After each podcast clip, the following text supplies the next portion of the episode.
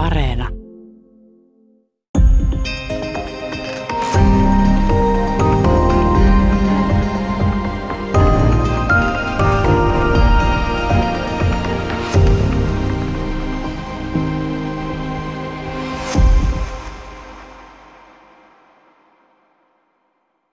Hyvää päivää. Täällä on tänään vieraana vapaa-toimittaja Matti Virtanen. Me puhutaan identiteettipolitiikasta. Identiteettipolitiikka on tällä hetkellä tuota, paljon käytetty käsite, ja se kuitenkin jää sisällöltään epäselväksi. Sä oot kirjoittanut kirjan ääripäät, ja miten identiteettipolitiikka hajottaa Suomea. Um, Okei, mennään tähän vaikeimpaan heti. Miten sä lähtisit määrittelemään identiteettipolitiikkaa?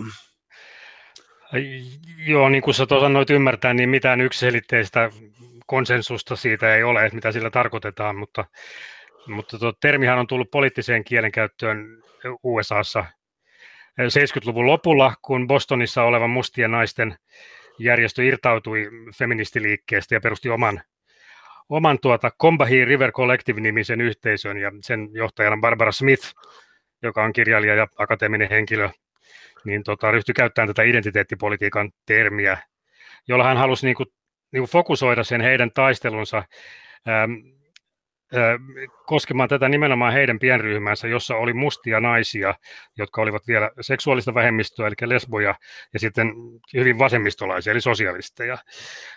Tämmöinen yhdistelmä, ja he koki, että, että feministinen liike oli liikaa valkoisten dominoima, valkoisten naisten, ja sitten taas niin kuin mustien vapautusliike kansalaisoikeusliike oli mustien äijien dominoima, niin piti päästä eroon näistä molemmista tota, hegemonioista ja perustaa oma, oma tota, liike puolustamaan nimenomaan mustien naisten ja, ja seksuaalivähemmistön asiaa. Ja tota, se on sitten pärjännyt aika hyvin tämä, tämä, tämä tuota, käsite tuolla tota, ideologioiden markkinoilla ja, ja on edelleen hengissä.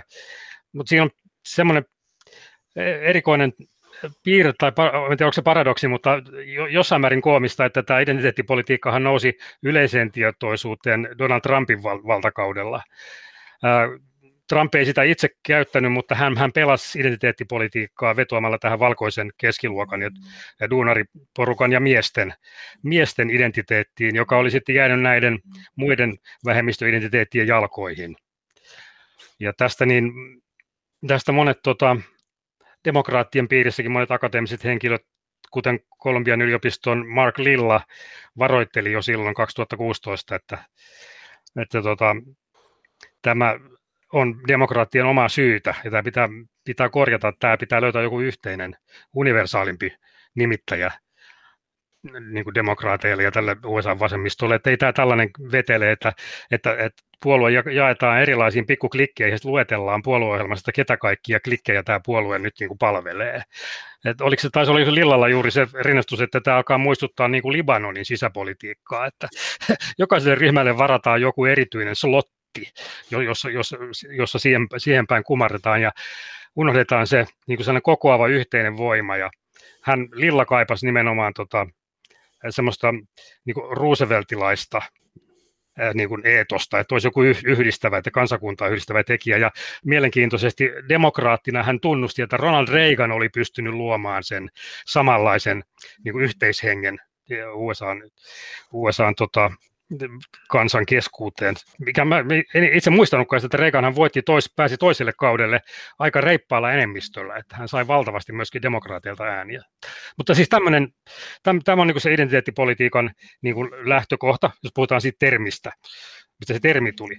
Sitten tota, niin, tämä kärjistyi ehkä sitten jo 90-luvulla, 90-luvulla Euroopassa, kun tuli näitä kansallisia identiteettejä, erityisesti Jugoslavian hajoamissodan myötä, ihmiset joutuu oikein ihmettelemään, että mistä näitä kaikkia etnisiä identiteettejä yhtäkkiä tuli siellä tuota, Etelä-Euroopassa. Jugos, Jugoslavit hajosi yhtäkkiä niin kuin seitsemään eri etnisyyteen. Ja jopa niin pahasti, että olivat valmiit tappamaan toisiaan. Ja, ja tästä sitten närkästyi muun muassa tuota, marksilaisen historian kirjoituksen suurmies Erik Hobsbawm, joka Britanniassa oli johtava historioitsija – ja nimenomaan marksilainen. Ja hän kutsui itseään myös kommunistiksi. Ja Hobsbawmin mielestä oli tosi ikävää, että nyt tämän vanhan universalistisen vasemmistolaisen niin kuin, köyhän asian ajamisen tilalle on tullut näitä tällaisia erityisryhmiä, niin kuin feministit ja seksuaalivähemmistöt ja rodulliset vähemmistöt, että ne hajottaa tämän liikkeen. Ja vasemmisto tulee kärsimään tästä, että oikeisto pääsee niskan päälle, kun tämä hajaantuu näihin. Että, ja hän käytti esimerkkinä sitä, että feministisiä puolueita oli perustettu eri puolilla Euroopassa, ja ne ei ollut saanut oikeastaan mitään, mitään kannatusta että tämä ei ole hyvä tie. Se oli Hobsbawmin näkemys, ja mä pikkasen sitä, sitä tota, siteraan tuossa kirjassa.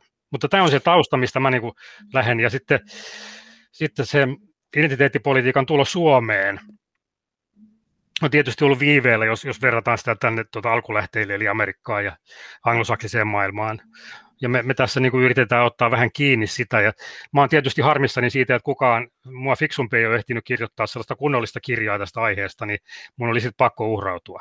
Nyt mä olisin tarkastellut tuota historiallista ajanjaksoa vielä, koska tota, Jugoslavian hajoamissodat ja, ja, ja, ja tuota, ää, serbinationalismi, tämän kaltaista asiaa, ne on vuosisatoja vanhoja asioita, ikään kuin katsottu, että siellä ää, siis ähm, suojeltu ikään kuin ottomaaneilta tai, tai itäisiltä uskonnoilta, islamin uskonnoilta ja muuta tällaisilta. Ja mulla olisi niin halu sanoa, että tämä on eri juttu, samoin kuin se, että, että, että nationalismi on eri juttu. Ja mulla olisi halu sijoittaa tämä identiteettipolitiikka nimenomaan 1900-luvun loppuun ja nyt näihin vuosiin. Mitä sä sanoisit tällaisesta ehdotuksesta?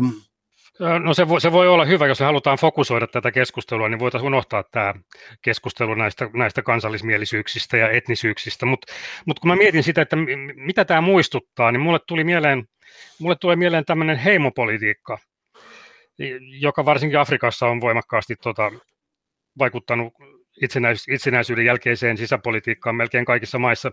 Mä tunnen itse Kenian, Kenian historiaa ehkä parhaiten, kun on aikoinaan Kenia, Keniasta tehnyt gradunki maantieteessä, ja tota, siellähän on ollut tämä voimakas heimojako kahteen pääheimoon, kikujut ja luot. Ja tota, se on edelleen sellainen jakava, jakava tekijä, mutta siellä huomasin tuossa kun tuota, tutkiskelin, että myös Keniassa puhutaan nykyisin mieluummin identiteettipolitiikasta kuin heimoista. Se on jotenkin ehkä heidän kannaltaan niin kuin pehmeämpi tai mukavampi käsite. Että ei tarvitse ei tarvi, niin aina muistutella siitä, että, että, että tota, me ollaan, ollaan, tänne, ollaan jollain tavalla tämän heimopolitiikan orjia. Mutta tätä samaa heimopolitiikkaahan niin tuota, myöskin Euroopassa eh, harjoitetaan, ähm, mutta se on niin kuin mun mielestä se on tämä, tämä kansallismielinen niin kuin valkoinen etnisyys on, on aika pitkälle sitä heimopolitiikkaa. Että se on jo, jossain määrin keinotekoinen. Tota, en, en tiedä sitten, mihin tämä, mihin tämä, mihin tämä tästä, tästä, tästä johtaa, mutta mut mun mielestä niin, mä en voinut olla käsittelemättä tätä, tätä tota etnonationalistien niin kuin nousua, nythän tämä porukka, jota mä haastattelin kirjaa, niin he on perustaneet puolu- perustamassa puoluetta, tätä sinimustaa liikettä, joka pyrkii tekemään eroa perussuomalaisiin, jotka ovat heidän mielestään ää, ilmeisesti liberalisoituneet liikaa. On se mielenkiintoinen ilmiö joka tapauksessa. Täällä on tänään siis vieraana vapaa toimittaja Matti Virtanen. Me puhutaan identiteettipolitiikasta ja ääripäistä tässä näin. Nyt mä tartun tähän kirjan pääotsikkoon ääripäät, joka on siis tietysti viittaus siihen, että Donald Trump sanoi aikoinaan, kun ää, mielenosoituksessa oli natseja ja niiden vastustajia, että siellä oli myös hyviä ihmisiä. Sauli Niinistö on vaadittu tilille välillä siitä, että tota, ää, tolkun ihminen on ikään kuin väärä käsite, se on väärin painottunut käsite ja tällaisia äh, normeja siitä, miten tulisi käydä keskustelua on paljon. Ähm, miten sä oot lähtenyt hakemaan ääripäitä? Haastattelulla toki, mutta mitä sä oot lähtenyt etsimään? No joo, tämä Sauli, Sauli Niinistö tietysti oli mulla tässä yksi innoittaja tähän ääripää-sanan nostamiseen. Valitettavasti hänellä ei ollut aikaa haastatteluun. Ehkä hän sai sen verran näpeileen siitä 2016, kun hän, hän tota, sano, sanoi fänittävänsä tätä kirjailija Jyri Paretskoin kolumnia, jossa, jossa tuota, nostettiin tämä, tämä termi esille. Mutta siis ääripääthän nyt tarkoittaa sitä, että on meillä mikä tahansa kysymys, jossa voi, voidaan jakaa ihmiset jo, jollakin tavalla janalle, niin ähm, näillä, näillä, näihin kysymyksiin yleensä on kaksi äärimmäistä vastausta. Paretskoihan käsitteli tätä maahanmuuttokriisiä, vuoden 2015 kriisiä, ja, ja sitä, että oli kaksi ääripäätä, joista toinen, toisessa huudettiin, että rajat kiinni, ja toisessa huudettiin, että rajat auki. Eli että ikään kuin meillä olisi kaksi vaihtoehtoa, jossa toisessa suljettaisiin Suomi hermeettisesti kokonaan ulkomailta, eikä tänne pääsisi ketään, eikä täältä pääsisi kukaan ulos, joka on idioottimainen ajatus, eikä kukaan ole semmoista itse asiassa kannattanutkaan. Ja sitten se toinen pää, että avattaisiin Suomi kokonaan, että poistettaisiin kaikki rajat ja toivotettaisiin kaikki tänne tervetulleeksi automaattisesti, että ei mitään kontrollia. Niin se on ihan yhtä älytön. Ja, ja totta kai näiden kahden ääripään välissä on tolkun ihmisten suuri enemmistö, että sille, sille jatkumollehan kaikki jollain tavalla oman asenteensa sijoittaa. Tota, Tämä on semmoinen havainto, ja Sauli Niinistö muuten myöhemmin kiisti käyttäneensä ääripäät sanaa tästä maahanmuutosta puhuessaan, mutta Niinistö on käyttänyt ääripäät sanaa puhuessaan taas Suomen äh, turvallisuuspolitiikasta. Et Niinistö, se sanoi muistaakseni vuoden 2017 tota, äh, maanpuolustuskurssin avajaispuheessaan, että meillä on, on, on tässä NATO-keskustelussa kaksi ääripäätä. Toisten mielestä meidän pitäisi liittyä sinne heti tai ensi viikon torstaina viimeistään, ja toisten mielestä me ei voida liittyä sinne koskaan, vaikka koko muu maailma liittyisi NATOon, niin me ei vaan liitytä. Nämä oli ne, ne tota, Niinistön kärjistyksessä ne kaksi ääripäitä, jotka liittyvät tähän, tähän NATO- ja Venäjä-keskusteluun. Missä, missä tahansa kysymyksessä voidaan niin kuin, esittää tällaiset kaksi niin kuin, liioiteltua tai kärjistettyä kärjistettyä ääripäätä ja, ja sitten todeta, että kaikki, kaikkihan me sijoitutaan johonkin jatkumolle tässä välissä. Että kaikkihan me ollaan tolkun ihmisiä, eikö niin? Tota, et lähde etsimään tällä kirjalla ystäviä oikeastaan, jos miettii keskustelua sosiaalisessa mediassa, koska niin kun, tämä saa niin paljon huomiota, tällaiset keskustelut. Tämä ei muuten ollut mun kannanotto tähän, vaan, vaan ainoastaan siis, ää, tota, sitä, mitä mun somefiidissä näkyy. Mutta... Kyllä ne näkyy munkin omassakin somefiidissä muuten.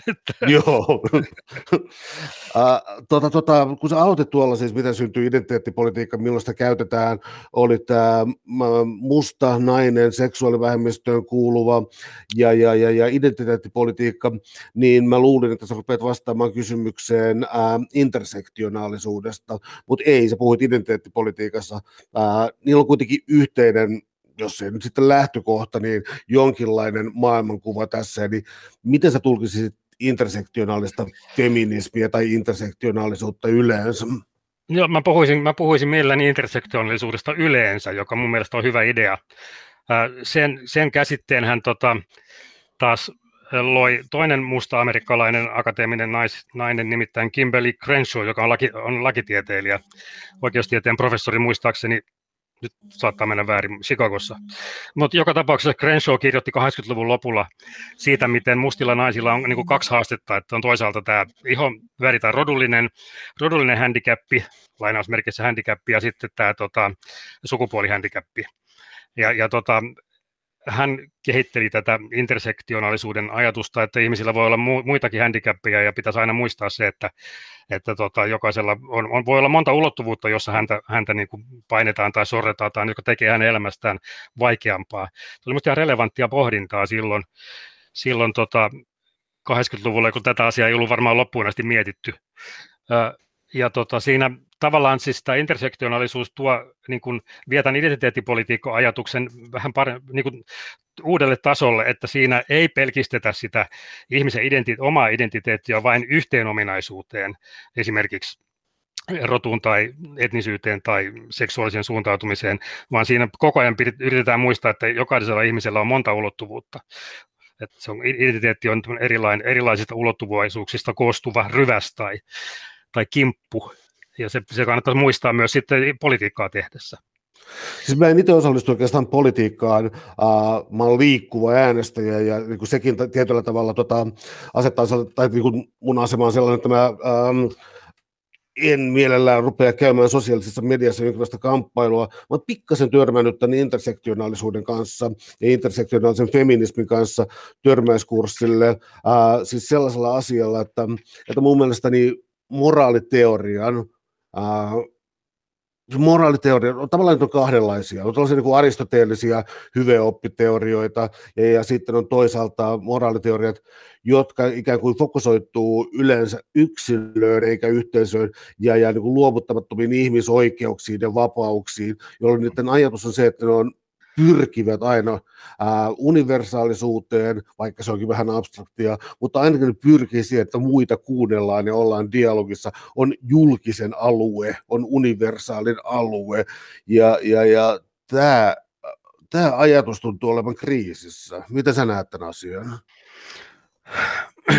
Joo, varmaan, mä tiedän, että palaan siihen Hobsbawmiin, että tuota, pitäisi olla, tai Hobsbawmin, Hobsbawmin rinnalle voisi, voisi ehkä hakea, kun vedetään kuitenkin tämmöistä porvarillista tai liberaalia aikaa, eikä, eikä enää kommunismin ja marksilaisuuden niin kuin, tai vanhan, vanhan marksilaisuuden hegemonia aikaa, niin, niin sellainen moder, modernimpi kokoava aate, jossa olisi, olisi tota, olisi niin kuin etusijalla tämä, nämä yksilön oikeudet ja yksilön velvollisuudet ja yksilön, yksilön vastuu ja yksilön, yksilön elämän ainutkertainen ihanuus. Jos olisi jonkinlainen eetos, joka, joka, joka tota, nostaisi tämän etusijalle, niin se olisi, se olisi ehkä, ehkä, tota, ehkä hyvä asia. Tai siis se ei ainakaan sitten ehkä herättäisi niin paljon ähm, tota, kritiikkiä tietyissä piireissä kuin tämä ryhmäidentiteettien markkinointi. Että tota, jokainen jokainen kuuluu johonkin ryhmään, ja sillä ryhmällä on joku, joka puhuu sen ryhmän puolesta muita ryhmiä vastaan. Että mä en tiedä, mistä sellainen uusi kokoava idea, idea, idea mahtaisi tulla, mutta siis, no, Marx on edelleen jossain määrin ajankohtainen kaikki ne uusine 1900-luvun ja 2000-luvun variaatioineen. Että, tota, en tiedä.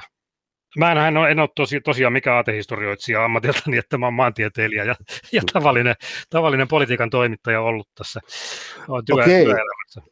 Okei, lähdetään siinä tapauksessa maantieteeseen ja poliittiseen toimittamiseen, koska kun olet etsimään ääripäitä, niin Suomen kokoisessa maassa täytyy liikkua myös maantieteellisesti. Eli mennään ensin äärioikeistoon, etnonationalisteihin, rasisteihin, natseihin. Tässä on tällaisia termejä, tota, joista jotkut ehkä sopii käytettäväksi, jotkut ei, riippuu varmaankin ryhmästä. Mutta sä oot haastatellut, katson muistiinpanoista, Henri Määttää, Johannes Sipola ja Tuukka Kurua ää, Rovaniemellä, jotka ovat julistautuvat etnonationalisteiksi ja paljastan kirjan juonta vähän, myös ää, myöntävät avoimesti olevansa rasisteja. Ää, mitä sä löysit, kun sä lähdet etsimään tätä politiikan ääripäätä? No, mähän, mähän tavallaan tiesin jo jotain siitä, mitä nämä kaverit ajattelee, ja, ja tuota, mä halusin ymmärtää, että miksi ne ajattelee näin. Et mikä, siellä on, mikä on heidän huolensa, minkä takia tuo perussuoma, perussuomalainen kansallismielisyys ei heille kelpaa, että minkä takia pitää olla, olla niin kuin vielä korkeampi tasosta kansallismielisyyttä. Ja tuota, en mä tiedä, löysikö mä siihen loppujen lopuksi mitään yksiselitteistä syytä, mutta se, että, että Tuukka Kuru varsinkin, tämän kolmikomisen varsinainen puhemies, josta nyt on tulossa myöskin sen uuden puolueen puheenjohtaja, niin hän on kyllä aika lukenut kaveri. Että hän, hän on nämä tota, äärioikeiston aatehistoriat lukenut tosi tarkkaan ja, ja tunsi esimerkiksi USAn, tota, USA-lähihistoriaa todella hyvin ja, ja, ja keski-eurooppalaista ajattelua. Ja hän, hän on verkostoitunut, että, että tota, Kuru on Kuru on järjestänyt Suomessa tämmöisiä Awakening-nimisiä äärioikeiston tapaamisia, jossa on ollut tota, amerikkalaisia, amerikkalaisia ja ranskalaisia ja, ja, ja mu, mu, muualtakin maailmasta niin kuin vieraita kansallismielisiä, jotka ovat luomassa kansainvälistä kansallismielisten porukkaa. Äh, siis herääminen on se on sen tapahtuman nimi. Se jouduttiin nyt viime vuonna perumaan koronan takia ja seuraavasta en tiedä, mutta kaksi kertaa ne on pitänyt sen kokouksen ja Tuukka Kuru on ilmeisesti jonkinlainen Tuukka Guru tässä, tässä tota, yhteisössä myös kansainvälisesti. Hän on, on tota, poliitikkotyyppiä mun mun näkemykseni mukaan. Mutta sanonko toistapas vielä se kysymys, mikä sitä tarkemmin ottaen olikaan. Nyt sä oletat, että mulla on hirveän pitkä muisti omien kysymysten suhteen, mutta joo, kyllä mä, kyllä mä sen muistan siis, mitä lähdit etsimään, niin tota, ää, ja sitten sitä, mitä löytyy, rasisteja, natsia ja niin edelleen.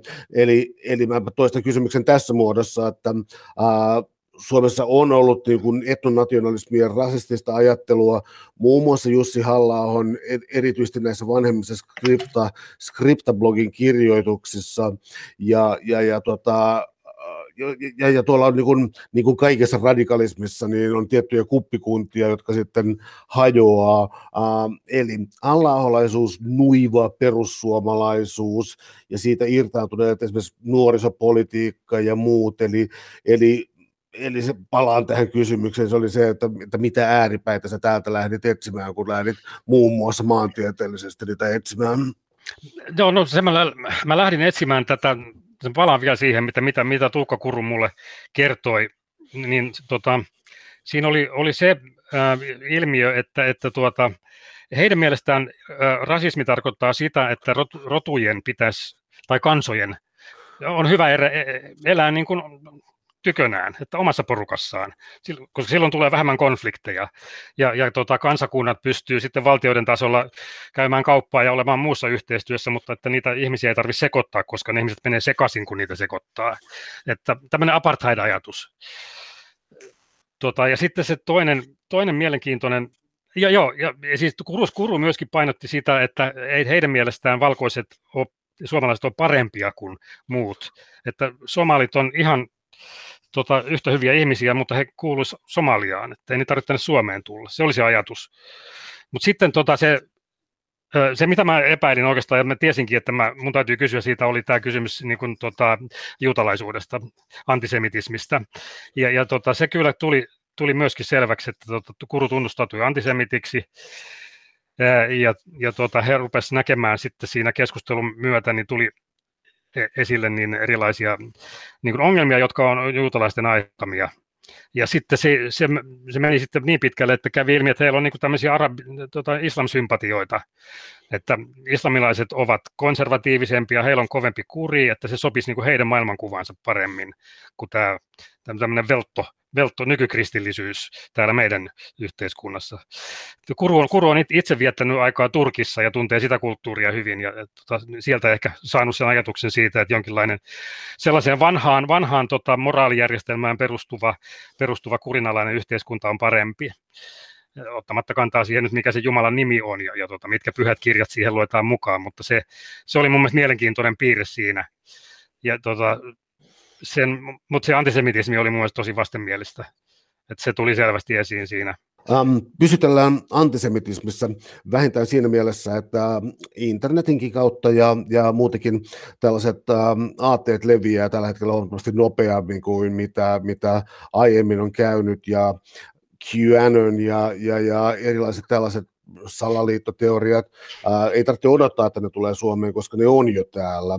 Mä olisin jatkanut siis siitä, että sieltä tulee voimakas juutalaisvastaisuus. Siis ää, on jo iät ja ajat näkynyt näitä tällaisia salaliittoteorioita, joissa George Soros esimerkiksi, onko se Unkarin juutalaisia, on, mutta sitten joo, Bill Gates on sitten, tosin ää, tää, se, se ei tule tähän rotujuttuun mukaan, mutta siis on olemassa tällainen täysin fragmentaarinen omituinen maailmankuva, jossa siis lähinnä juutalaisten, ähm, juutalaisten pyrki, pyrkimyksellä pyritään jonkinlaiseen uuteen maailman valtaan tai New World Orderiin, sana mitä käytettiin ja asiallisestikin tuossa 80-90-luvun taitteessa.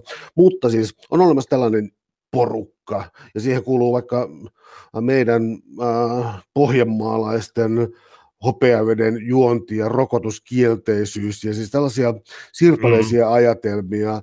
Ja, ja onko nämä sun mielestä tätä sirpaleisuutta, joka ää, nimenomaan siis identiteettipolitiikan tätä hajottavaa tendenssiä, luottamusinstituutioihin ja niin edelleen? Tämä QAnon on mun käsittääkseni sellainen liike, johon hakeutuu ihmisiä, joilta puuttuu identiteetti se, se, että mi, mitä se, mitä se niin kuin pitää sisällään, on mulle täysin hämärän peitossa. Ja on, onko, onko niillä itse asiassa mitään yhtenäisiä uskomuksia muuta kuin se, että jossain on joku pedofiiliklikki, joka, joka, manipuloi. Enkä tiedä, uskoako se itsekään siihen oikeasti, vai onko siellä mukana porukkaa, jotka ei ole jaksanut perehtyä siihen tai on mukana vähän niin kuin huumorihengessä. En, en, en tiedä, mutta, mutta sehän oli mielenkiintoista se muun muassa tämä Donald Trumpin niin kuin, pyristely näiden ääri, porukoiden kanssa. Että tota, hän, hän nyt loppujen lopuksi sitten itsekin on suositellut, että kannattaa se rokote, kor- koronarokote ottaa. Ja, ja tota, Donald Trump ei ollut mun mielestä koskaan sillä tavalla niin kuin hyvän ja pahan tuolla puolen tai vajonnut täysin syvälle sinne mustaan aukkoon, vaan hänen, hänen, hän poliittisesti teki kuitenkin sellaisia tekoja, jotka oli suhteellisen rationaalia, vaikka hän olikin täysin törkyturpa ja niin kuin hillitön sekopää ja tavallaan niin kuin tällainen, mitä mä sanoisin, äh, niin kuin, äh, lava-artisti, joka, jo, jo, e, e, enemmän kuin poliitikko, mutta voi, nyt täytyy, siis, jos me pohditaan sitä Trumpin ajan identiteettiä, niin nyt täytyisi pikkuhiljaa ruveta vertaamaan tätä Bidenin ajan identiteettejä. Onko tämä muuttunut nyt kovin paljon tämä USA-politiikka tai USA-ilmapiiri, kun presidentti vaihtui? Ja jos se on, niin mihin suuntaan? Mulla on amerikkalaisia ystäviä niin kuin vähän molemmilla suunnilla, että demokraattia ja republikaania, ja, ja tota, ne on vähän ymmällään, että, että tota, mitä tässä loppujen lopuksi nyt on tapahtumassa. Et saa, saa nähdä. Vaikka Amerikan meininki saattaa niin kuin ärsyttää ja, ja tuntuu pinnalliselta ja, ja, ja tota, pahalta, niin kyllä meidän kannattaa itse suojeluvaistoon vuoksi niin seurata sitä, mitä Jenkeissä tapahtuu, koska ne tulee, ne Amerikan, Amerikan trendit tulee tänne meille, ei pelkästään siitä syystä, että, että tota Amerikan englanti on ainoa vieras kieli, jota suomalaiset osaa hyvin puhua, ja sitä on helppo seurata, ja se on silmänräpäyksessä valonnopeudella meidän silmien edessä, mitä siellä ajatellaan, kaikkien luettavissa. Et sitä ei tarvitse nykyään edes odotella, että milloin ne Amerikan aallot tänne, tänne tota, raukoille rajoille tuota, heijastuu, vaan ne tulee heti. Et, et, et on, on hyvä tietää, mitä sieltä on tulossa, sitten kun se tavallaan suorattuu tähän Suomen sisäpolitiikkaan. Yksi aivan olennainen asia, mikä meillä sitä hetken unohtaa, on siis eliittien vastaisuus, kaikenlainen eliittien vastaisuus, ja voisi väittää, että Donald Trump tietämättään tai tietäen ää, osasi vedota juuri oikeaan tota, kansallisen ryhmään, duunariammatit, jotka oli häviämässä siis niin globalisaation myötä ja Yhdysvaltain vanhat, siis Rust Belt on se käsite, siis, tota, jossa on siis kaivoksia, metalliteollisuutta ja niin edelleen. Samoin Brexitissä oli sellainen piirre, että esimerkiksi sellaiset alueet Britanniassa, jotka sai eniten rahaa EUlta, jonkinlaista kehitysmodernisaatiotukea, niin ne sai eniten rahaa EUlta ja siitä huolimatta äänesti vastaan joka tarkoittaa, että nämä ryhmät tavallaan eivät välttämättä toteuttaneet omaa intress, äh, int, tota, niin rahallisia intressejänsä, mutta ne sai identiteetin, ne sai äänen, ne sai ylpeyden, ja tämä maaginen vuosi tässä oli noin 2016, eli haistettiinko ja. tässä, että nyt jotain isoa on muuttumassa? Joo, se, tota, se on paha virhe kuvitella, että, että tota, ihmisiä voidaan ostaa jonkun liikkeen taakse tai jonkun, jonkun tota, valtioliiton kannattajiksi. Ihmisillä on kuitenkin ylpeytensä, tämmöinen dignity tai arvostus, josta Francis Fukuyama kirjoittaa omassa identiteettikirjassaan, joka ilmestyi pari vuotta sitten. Ja se Fukuyama kirja avasi mulle vähän, avasi mun silmiä, silmiä siinä, että tos, tosiaan, että tämä arvostus, tämä, niin kuin kreikaksi sanottiin, tymos, on, on jokaiselle ihmiselle sellainen tärkeä asia. Se liittyy siihen, että miten, miten ihminen näkee itsensä. Osaakaan kunnioittaa itseään vai inhoaako hän itseään. Se itse inho on sen kääntöpuoli. Ja, ja, tota, in, inhon tunteet on, on, on sellaisia, joita, jotka pitää politiikassa kanssa ottaa huomioon. No, ihmiselle riittää yleensä, että häntä arvostetaan paljon kuin muita, että, että päästään niin kuin tasoihin, että ei ole sellaista tunnetta, että joku, joku saa ansaitsematonta etua.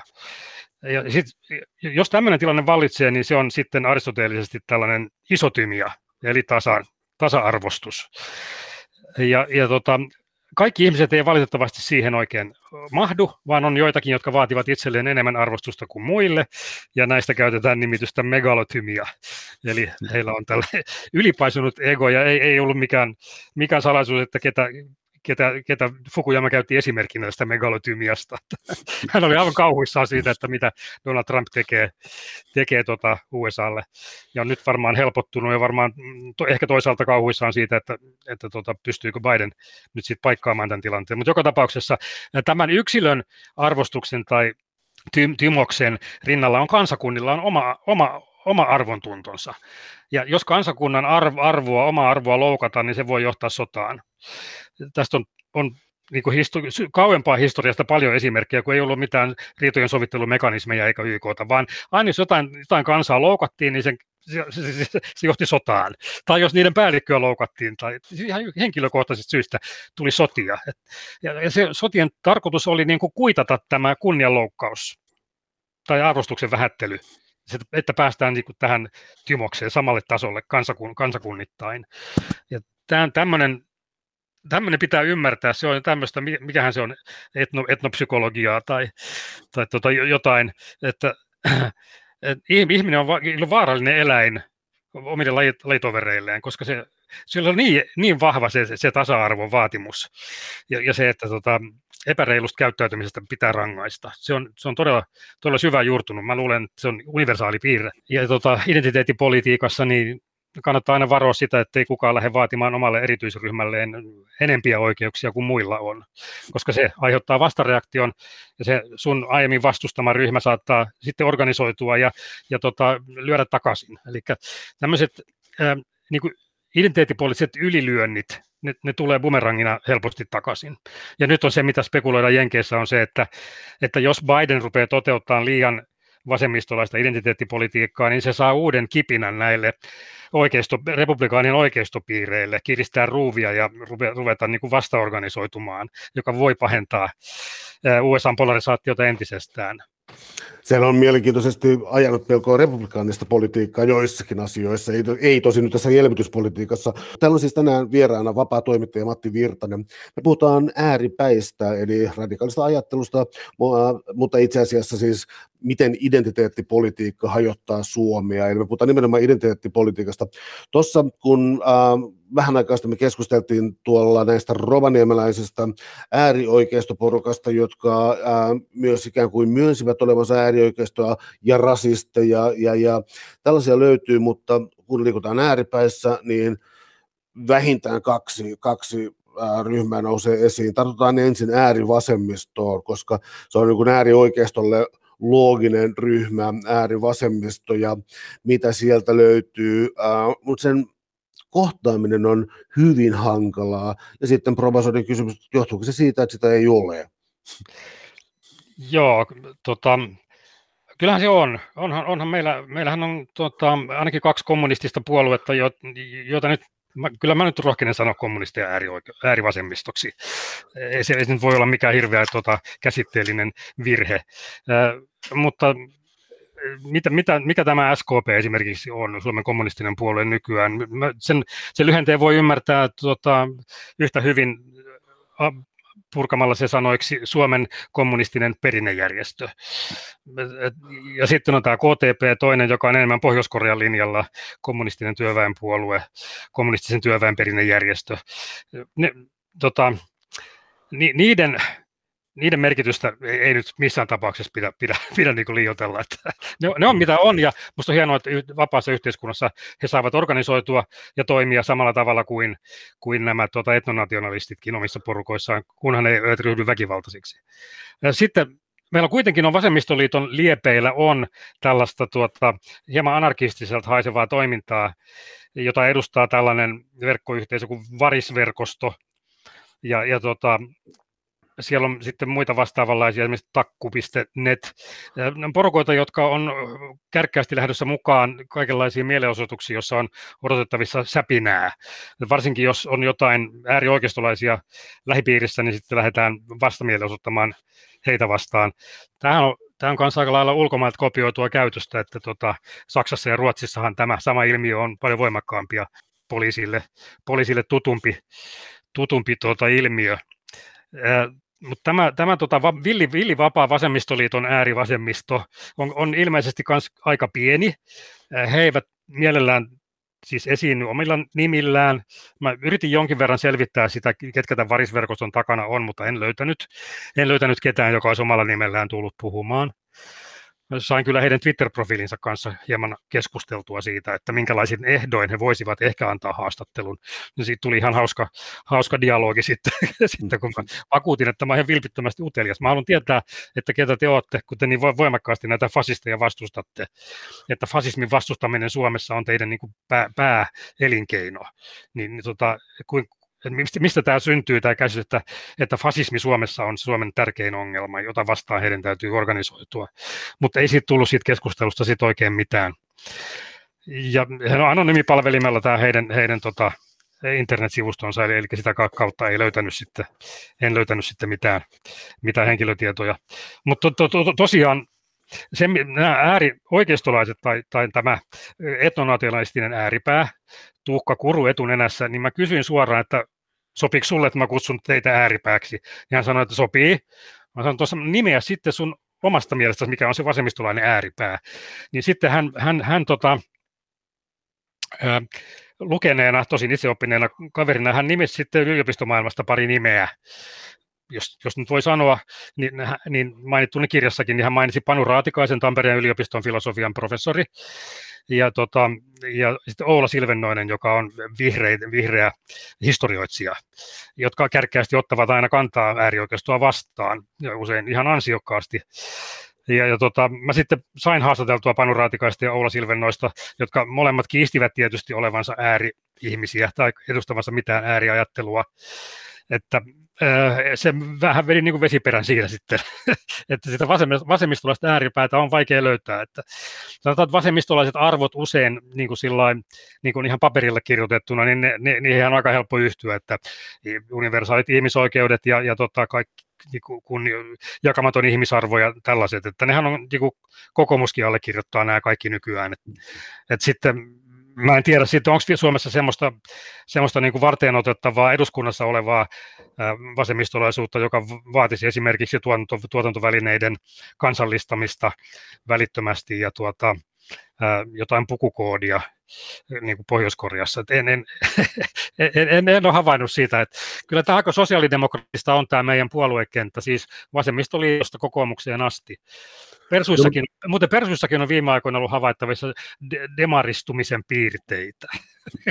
No tämä voisi tarkoittaa ehkä sitä, että, että äärivasemmisto, jos sellaista on, ähm, ymmärtää itse eri tavalla, eri tavalla kuin luulisi. Nyt mä viittasin tällä siihen, että Donald Trumpkin yritti tässä, ähm, kun oli tämä kuudennen päivän, mikä loppiaisen tämä Capitol-kukkulan valtaus ja, ja, ja, ja Yhdysvallat käsittämättömästi suunnilleen sisällissodan partaalla, niin Trump yritti tota, väittää, että Antifa oli siinä takana. Ja siis juuri nämä niin kuin antifasistiset organisaatiot, ää, ja on nähty tässä G7 talousmahtien kokouksissa Saksassa esimerkiksi, että on tällainen kansainvälinen porukka, joka menee, ää, tota, menee tällainen anarkistiksi, mutta, anteeksi, tämä kysymys jakautuu kahteen osaan, toinen on nämä anarkistit ja toinen on sitten mun väite, että, että, että tota, nämä ei ainakaan Suomessa ole niin voimakkaasti näkyvillä, mutta sitten tämä, joka saa jotkut raivon valtaan, eli onko tämä, valinnut, onko tämä vallannut yliopistot aivan niin kuin Yhdysvalloissa, eli onko, onko yliopistot ja akateeminen vasemmistolaisuus jotain sellaista, mitä jota perussuomalaiset mielellään kutsuisi kulttuurimarksismiksi tai joksikin tämän kaltaiseksi, tämän kaltaiseksi asiaksi. Eli, eli, eli, eli yksinkertaisuudessa, onko yliopisto se paikka, ajatushautomo, mistä tämän kaltainen ajattelu löytyy? No ei se varmaan Suomessa läheskään niin siis samanlainen kuin USAssa, jossa tota, tämä liberaali hegemonia on mennyt todella pitkälle. Että monien, monien tota, tutkimusten mukaan USAn akateeminen henki, henkilöstö on 90 niin prosenttisesti demokraattien kannattajia ja republikaanit on jäänyt tosi pahasti alakynteen. Ja sitten vielä kampuksilla opiskelijoiden keskuudessa tämä, tämä vasemmistovääristymä on vielä voimakkaampi ja siellä jos on oikeistolaisesti ajatteleva opiskelija, niin se voi helposti joutua siellä niin tuntea itsensä aika yksinäiseksi, yksinäiseksi sudeksi. Ja sitten on, on näitä on näitä tota, väkivaltaan taipuvaisia piirejä, piirejä ja ja tota, kampuksilla on ollut tällaisia tappeluita ja nujakointia ja ja sitten tämä ilmiö, jossa niin kuin väärin ajattelevia luennoitsijoita blokataan tai kanseloidaan, ei päästetä sitten puhumaan, niin näistähän on pitkät luettelot näistä tapauksista, kuinka paljon niitä on ollut. Et meillä on kerrottu mu- muutamista, muutamista tota, huomattavista ä, tapauksista, ja ä, itse asiassa niitä on ollut niin kuin satoja oikeasti siellä Jenkeissä. Jos, et, eli tämä on oikeasti ilmiö siellä. Et se eh, akateeminen, akateeminen opetus, varsinkin niin kuin yhteiskuntatieteiden humanistisella puolella, on, on tuota, hieman poikennut tästä niin kuin objektiivisesta ää, tieteen ideasta, joka on niin kuin tiedon, tiedon hankinta, hankinta ja tutkimuskysymysten esittäminen ja, ja tota evidenssin kerääminen ja hypoteesien testaaminen. Sen sijaan USAssa on paljon opiskelijoita, jotka menevät menevät tuota, sinne collegeen kahdeksi neljäksi vuodeksi niin kuin taistelemaan valkoista patriarkaattia vastaan. Eli he kokevat sen jonkinlaisena missiona, että he lähtevät aktivisteiksi nyt. Ja, ja tämmöistä värväystäkin siellä tapahtuu jossain määrin. Et, et se voi olla jo, jollain tavalla ahdistava se ilmapiiri semmoiselle, joka ei, ei jaa näitä, näitä kriittisten teorioiden niin kuin kaikkia oletuksia. Ää, ja sitten se on leviämässä myöskin siellä high schooleihin, siis niin kuin lukiotasolle, jos opetetaan tätä kriittistä rotuteoriaa ja, ja intersektionaalista feminismiä ja queer-teoriaan perustuvia seksuaalidentiteettejä ja tällaista, että äh, mä ymmärrän, että tämä konservatiivisempia porukoita niin huolestuttaa ja ärsyttää, ärsyttää Jenkeissä ihan suunnattomasti. Tullaan tuohon, kun, äh, kun kirja kuitenkin käsittelee identiteettipolitiikkaa, mitä se hajottaa Suomea, niin äh, oli ääripää äärioikeistossa äärivasemmisto, joka on huomattavasti epäselvemmin äh, asemoitunut, mikäli sellaista niin kuin laajassa mielessä edes on, mutta äh, sitten tullaan intersektionaaliseen feminismiin, ja jos mä kirjaa oikein luin, niin sä et ollut niin mieluisa haastattelija heille tässä yhteydessä. Eli tuota, tuota, intersektionaalinen feminismi ja sen tuota, tietynlainen halu sanoisiko nyt niin kuin sisäpiiriläisyyteen, tai halu olla avaamatta joskus sitä ajattelua esimerkiksi sun kaltaisille tyypeille, jotka on niin kuin vähän sellaisella listalla. Oliko Joo, oon, rumasti sanottu? Eikö, mä, oon, mä oon oikeasti, tota, olen oikeasti no, joidenkin ääripiirien niin sanotuilla blokkilistoilla siellä joidenkin natsien, natsien tota, joukossa. Kertoo paljon niistä blokkaajista enemmän kuin, enemmän kuin minusta. Tota, se, tämä kysymys feminismistä, niin se nyt oli vain ihan sattumaa, että, että siis Fatim Diarra kieltäytyi haastattelusta, vaikka mä oikein kohteliaasti häneltä pyysin. Ja, ja sitten Katju Aro, ja Fatim Diarra ja Naisasialiiton unionin puheenjohtaja, vihreiden varakansanedustaja ja, ja feministisen puolueen puheenjohtaja Katju Aro, joka on entinen unionin puheenjohtaja, myöskin jätti vastaamatta minun kysymyksiini, vaikka hän lupasi, lupasi tuota vastata. Mutta onneksi vanha kunnon Anu Koivunen, sukupuolen tutkimuksen professori Tampereen yliopistosta, pelasti mun päiväni ja tuota, suostui keskustelemaan. Ja, ja Anu, Anu mulle sitä, sitä tota, interse- intersektionaalisuutta hieman niin kuin avasi. Mun oma niin kuin pointtini, olin olevinani ovella, oli se, että minkä takia tämän intersektionaalisuuden yhteydessä pitää aina korostaa sitä feminismiä. Että miksei puhuta intersektionaalisesta vammaispolitiikasta, intersektionaalisesta etnopolitiikasta, vai miksi, miksi aina tungitaan se feminismi siihen etusijalle? Että, että tavallaan niin kuin nämä kaikki muut vähemmistöt olisivat niin alisteisia tälle naisasialle tai tälle feminismin asialle. Ja eihän sitten, niin kuin jos, mä oon, jos mä oon musta vammainen mies, niin mä oon tietysti kiinnostunut, että mun niin kuin intersektionaalista positiota tuetaan, siis niin kuin, että mun elämäni vammaisena helpottuu ja mua ei, ei kohdella rasistisesti. Ei mua silloin kiinnosta niin kauheasti se feminismipuoli siinä. Että se on niin kuin, jokainen ryhmä puolustakoon omia etuja, niin kuin Barbara Smith opetti. tota, Tämä feminismin tunkeminen niin kuin naamaan joka välissä on se, joka, joka tässä on se Mielestäni se on taktinen virhe näiltä, näiltä feministeiltä tunkea sitä feminismiä tähän intersektionaalisuuden kylkeen niin voimakkaasti. Siinä on just tietysti tämä aatehistoriallinen tausta, että Kimberly Crenshaw, joka tämän intersektionaalisuuden käsitteen loi, niin hän oli itse siis äh, musta feministi. Ja, ja tota, sillä tavalla se femini, feminismi tarttui siihen intersektionaalisuuteen niin kuin automaattisesti, mutta se pitäisi nähdä laajemmin. Ja itse asiassa hallituksen tasa-arvo-ohjelmassa ää, ei puhuta intersektionaalisesta feminismistä, vaikka Maria Ohisalo antoi niin ymmärtää, vaan siinä ohjelmassa puhutaan risteävistä ää, eriarvoisuuksista tai, tai joku muu vastaava käsite. Eli siellä on, siinä se, hallitusohjelmassa se on kirjoitettu niin kuin oikein, mutta se feminismin tunkeminen siihen eturiviin on, on, se, on, on se virhe, joka ärsyttää äijäpiirejä aika, aika lailla. Tuossa on tällainen kummallisuus, tota, uh, eli siis se, minkä takia mä oon hämmennyksissä intersektionaalisen feminismin kanssa, on se, että tota, um, kuuntelen tällaisia risteyksiä, siis ikään kuin vähemmistöjä, mä en, tarkoita, en tarkoita sellaista maatuskanukkemallia, jossa niin kuin vähemmistön sisällä on vähemmistö, vaan nimenomaan, että ne on leikkauksia, eli olla nainen mahdollisesti ää, katsoo olevansa eri sukupuolta, seksuaalisuuntautuneisuus, vammaisuus, rotu tietysti, kaikki tämän kaltaiset asiat on sellaisia, mutta se ongelma syntyy ainoastaan siis siinä, siis tarkoittaa, että se on hyvä tapa varmasti esimerkiksi kirjoittaa elämäkertaa, tuoda esiin ongelmia, tehdä, tehdä niistä julkisia, mutta sitten se, että jos menee silleen, kuin, että, että mitä toi tarkoittaa, niin moni, en suinkaan syyllistä kaikkia, se ei ole mitenkään mun intressini, mutta moni o, siis niin kun tuomitsee siis jopa niin kun ystävällisen kysymyksen, että miten tämä oikein näin menee, sillä tavalla, että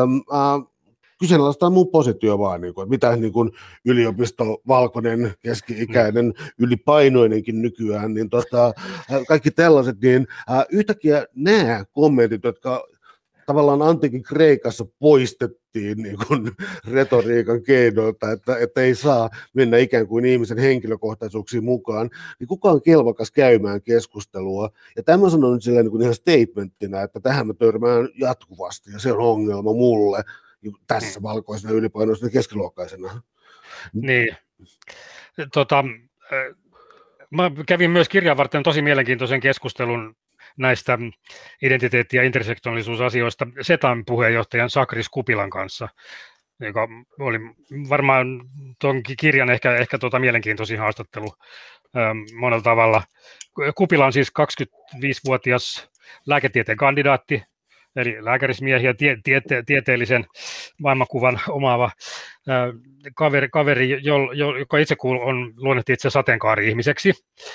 Ja, ja tota, mun setämies-positiosta keskustelu intersektionaalisuudesta ja näistä erilaisista identiteeteistä oli tosi mielenkiintoinen, kun mä koin ainakin siinä keskustelussa, että meillä oli molemminpuolinen arvostus toisiamme kohtaan. Ja mä kysyin Sakrikselta muun muassa siitä, että, että, tota, että hänen sukupolvensa sit moittii niin kuin meikäläisiä setämiehiksi ja boomereiksi, että eikö se ole ihan yhtä alentavaa kuin se, että joku sanoo, sanoo jotain homoksi niin kuin pejoratiivisessa merkityksessä niin, niin hän, hänen vastauksensa oli jossain määrin polveileva, mutta pikkusen ehkä ilikuurinen sanoi, että no siitä, siitä, siitä saat, että miltä tuntuu, kun vähätellään ja käytetään, käytetään nimityksiä.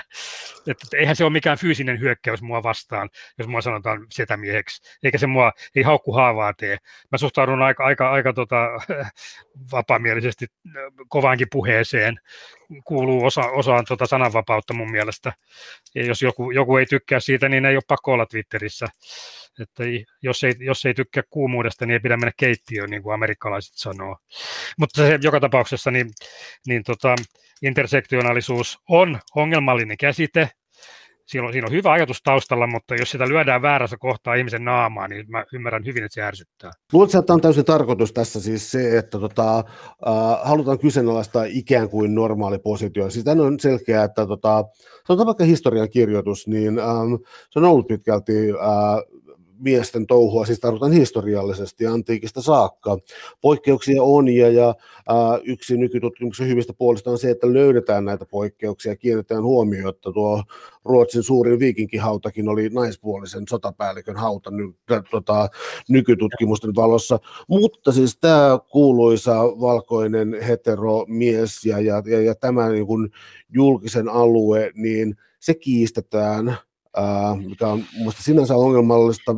Tuossa kirjassa puhutaan siis niin fragiilista, fragiilista valkoisuudesta ja siitä. Ja onko tämä siis se, että määrittääkseen itsensä nykyään jotenkin tiedostavasti täytyy sanoa olevansa siis niin kuin mitä tahansa, oli nyt sitten niin kuin valkoinen ja, ja en mä tiedä siis heteroseksuaalinen, biseksuaalinen, cis, sukupuolinen tai jotain tällaista, niin määrittääkseen tätä normaliteettia, niin täytyy antaa sille spesifit raamit. Joo, tai, tai positio pitää määritellä.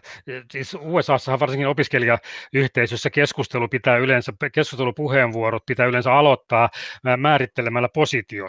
Eli minä sanon tämän nyt valkoisena heteromiehenä tai minä sanon tämän nyt ää, tuota, alkuperäiskansaan kuuluvana lesbonaisena, tai minä sanon tämän nyt intersektionaalisena muunsukupuolisena ja sen jälkeen sä sanot, mitä sulla on asiaa.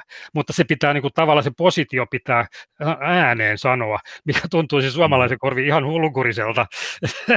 että minä, san, minä sanon tämän nyt ö, tota, ylipainoisena savolaisena tai, tai tota, minä sanon tämän nyt, tämän nyt tota, saame, sitisaamelaisena.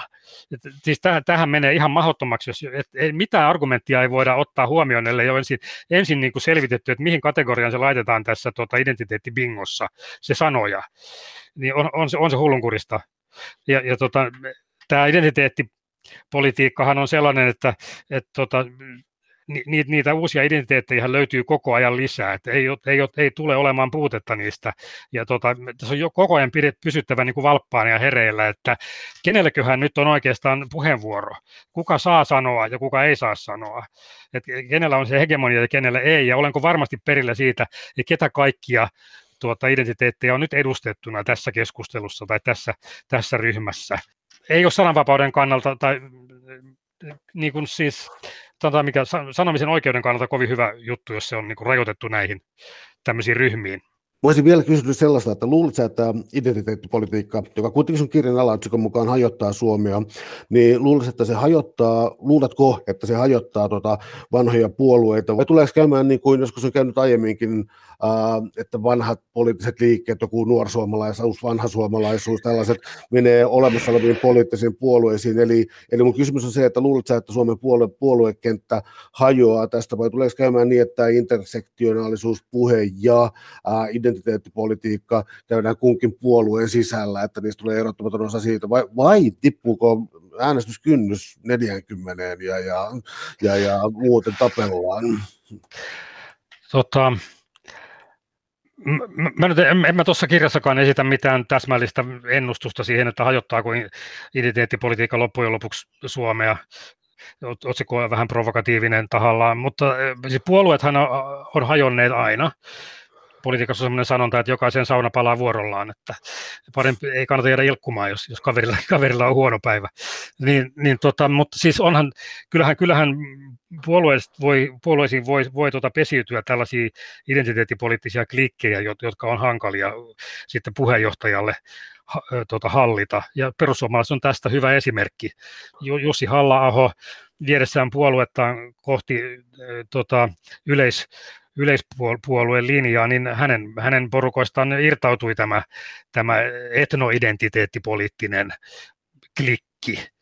Ja tota, mä voisin kuvitella, että, että tota, vihreille ja vasemmistoliitolle ää, no, ää, myöskin jonkin sortin riski se, että, että jos ruvetaan ajamaan liian voimakkaasti jotain pienryhmän etua, niin sitten, sitten tota, perinteisempi kannattajajoukko joku voi kaikota, niin kuin ehkä, ehkä vasemmistoliitolle on jossain määrin käynyt. Anna, Anna Kontula sanoi kyllä fiksusti keskustelussa aamu että vasemmistoliittohan ei ole menettänyt äänestäjiä muihin puolueisiin, vaan hautausmaalle. No tota, en mä tiedä, voiko sitä nyt ihan saavutuksena pitää sitäkään. Mutta tota, identiteettipolitiikka liikkuu nopeasti, se on niin kuin, niin kuin vähän niin kuin liikkuvaa maaliin yrittäisi tähdätä, kun, kun jos yrittää saada sen kiinni. kiinni tota. Mulla oli vaikeuksia saada tuota kirjaa lopetettua, että mihin tämä päättyy. Kustantaja sanoi, panet pisteen siihen ja leikkaa pois sieltä ne turhat, turhat osat. Ja tästähän jäi pois sitten loppujen lopuksi niin tämä pari mielenkiintoista ulottuvuutta. Tämä, tämä tota, elämäntapa-identiteetit, sitä mä en käsitellyt. Toinen oli tämä Suomen turvallisuuspolitiikka, tämä Venäjä NATO-identiteetti, joka jakaa selvästi ja, ja tota, kolmas oli sitten uskonnollinen identiteetti. Mä olin jo sitä ottamassa mukaan, mutta sitten arkkipiispa kieltäytyi haastattelupyynnöstä, niin se, sekin sitten jäi tekemättä.